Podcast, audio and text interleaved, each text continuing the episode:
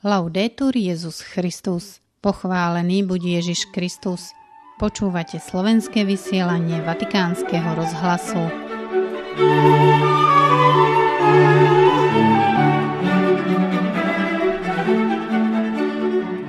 Svetý Otec po modlitbe Aniel Pána pozdravil aj skupinu neokatechumenátov zo Slovenska, ktorí boli prítomní na námestí svätého Petra.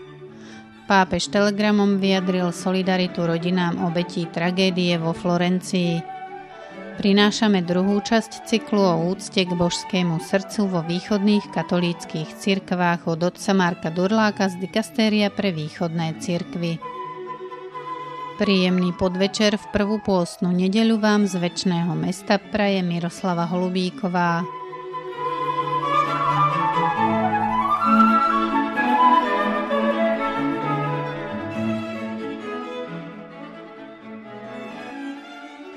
Le comunità neocatecumenali di varie parrocchie della Repubblica Ceca, della Slovacchia e della Spagna.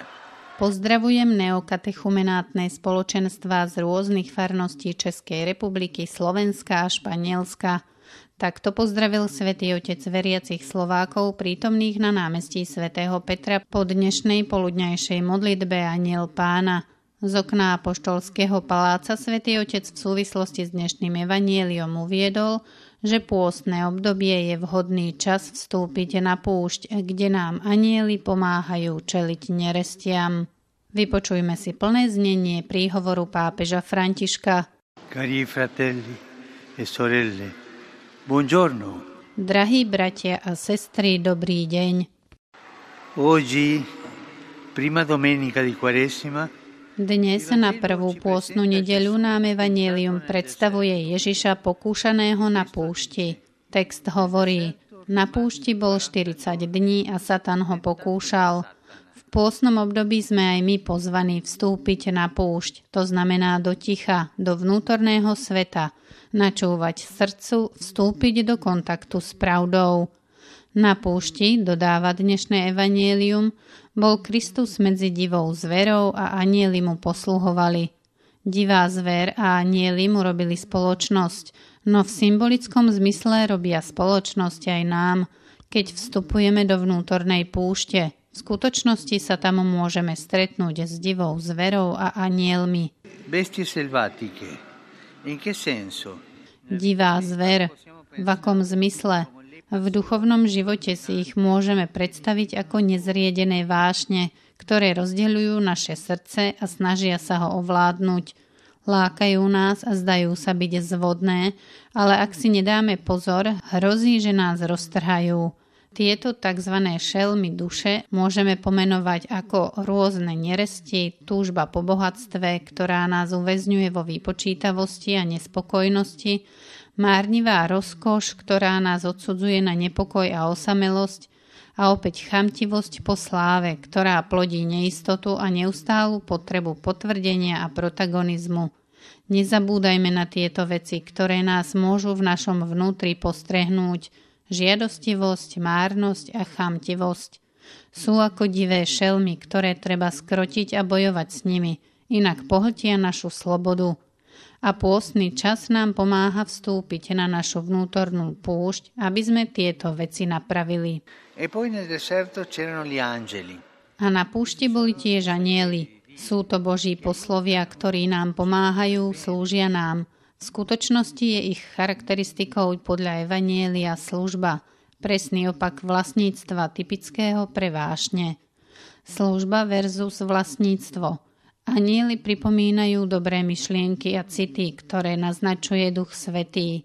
Kým pokušenia nás rozdeľujú, dobré božské vnúknutia nás zjednocujú a dávajú nám vstúpiť do harmónie. Utišujú srdce, vlievajú Kristovu chuť, predchuť neba. Na to, aby sme pochopili inšpirácie Bohom, je potrebné vstúpiť do ticha a modlitby. A pôstny čas je na to vhodný. Môžeme si položiť otázky. Prvá, aké sú nezriadené vášne, tie divé šelmy, ktoré chcú roztriasť moje srdce?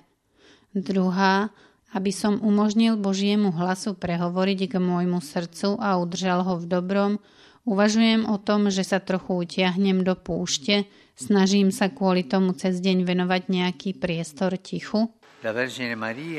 Nech nám na našej ceste pôstnym obdobím pomáha Panna Mária, ktorá zachovávala slovo a nenechala sa zasiahnuť pokušeniami zlého.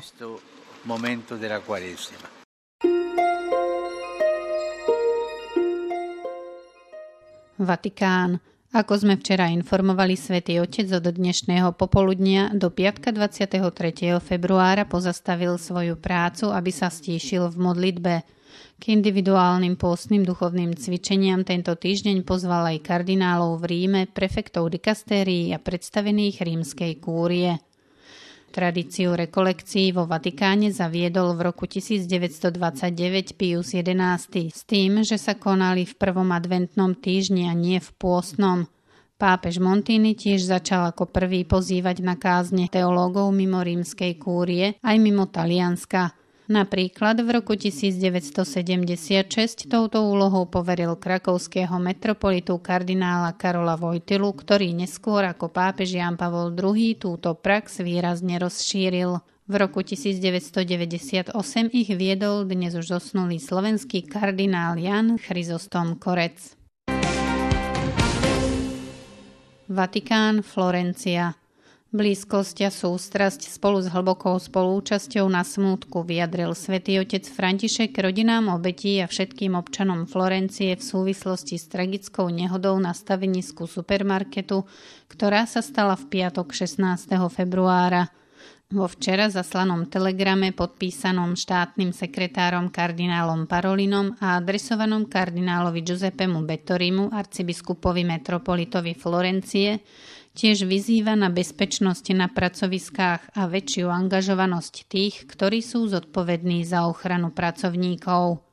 Na záver telegramu Svetý Otec ďakuje všetkým, ktorí konajú záchranné práce, uistuje o svojich modlitbách a posíla svoje apoštolské požehnanie ako znak duchovnej blízkosti.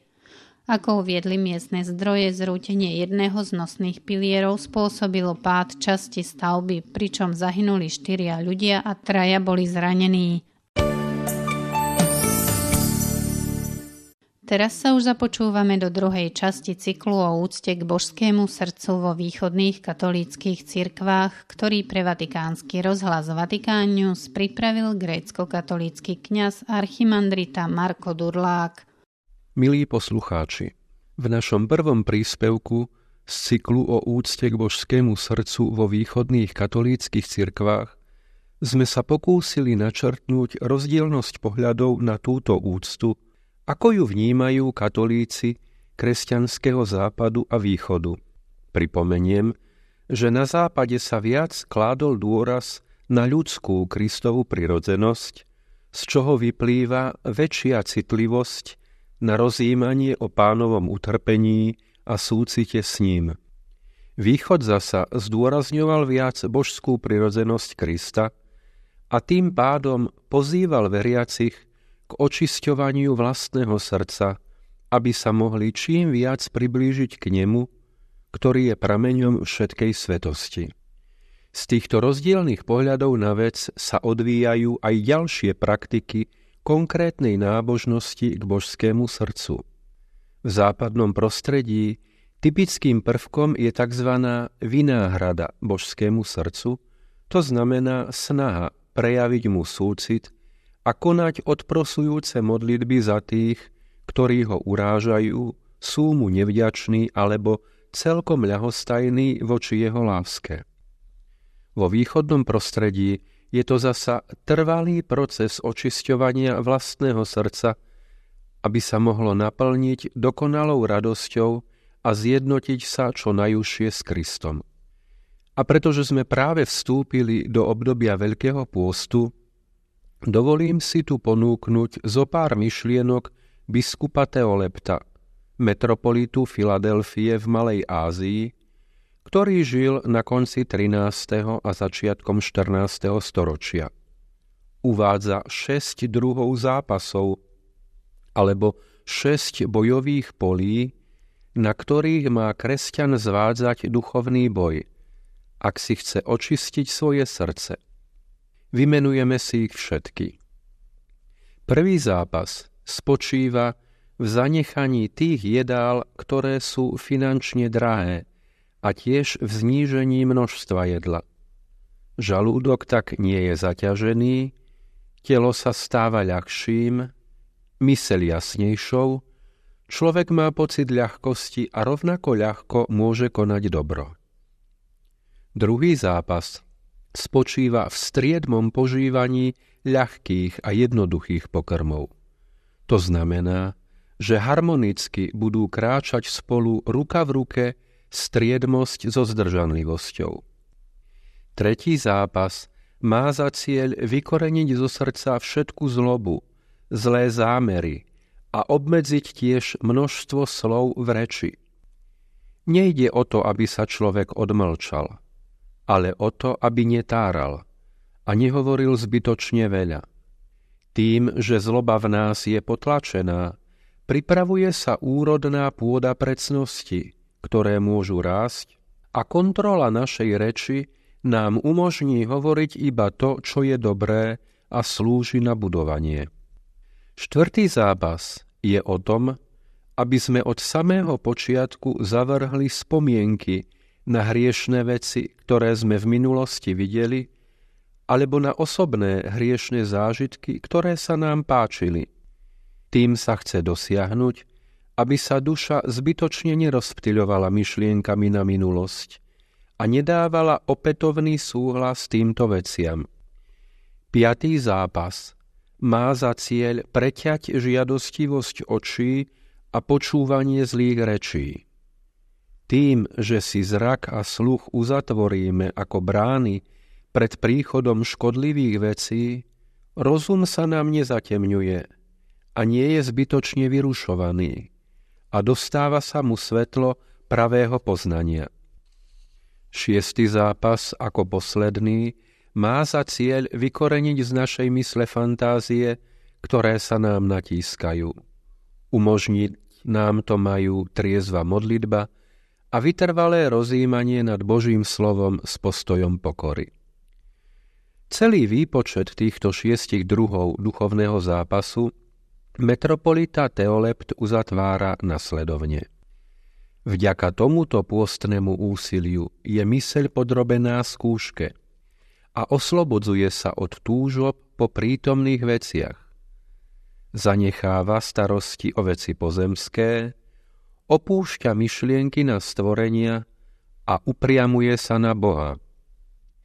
Tým, že túži po Bohu a láskou sa s ním spája, pociťuje radosť, ktorá pramení v Bohu a zakúša nevýslovné požehnanie. Pôst zo svojej povahy u toho, kto ho zachováva, chráni dary, ktoré človek od Boha prijal – Treba sa nám poučiť od nášho pravodca Adama. Kým bol jeho vodcom pôst a zdržiaval sa ovocia na zakázanom strome, pôst mu prestrel bohatý stôl jedla zo všetkých stromov v raji. Ako náhle pôst odmietol a sítil sa zakázaným ovocím, prišiel o pôžitok zo všetkých ostatných jedál. Týmto spôsobom pôst tých, ktorí ho akceptovali, pozbavuje túžby po veciach nestálych, oblieka im rúcho Božej lásky a naplňa ich väčšnou radosťou v Kristovi, našom pánovi. Takto očistené srdce je disponované na to, aby mysticky prilnulo k srdcu svojho vykupiteľa a spievalo mu ustavične pieseň chvály a vďaky.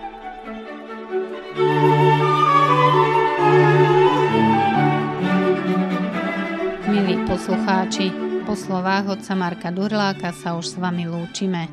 Do počutia zajtra. Laudetur Jezus Christus.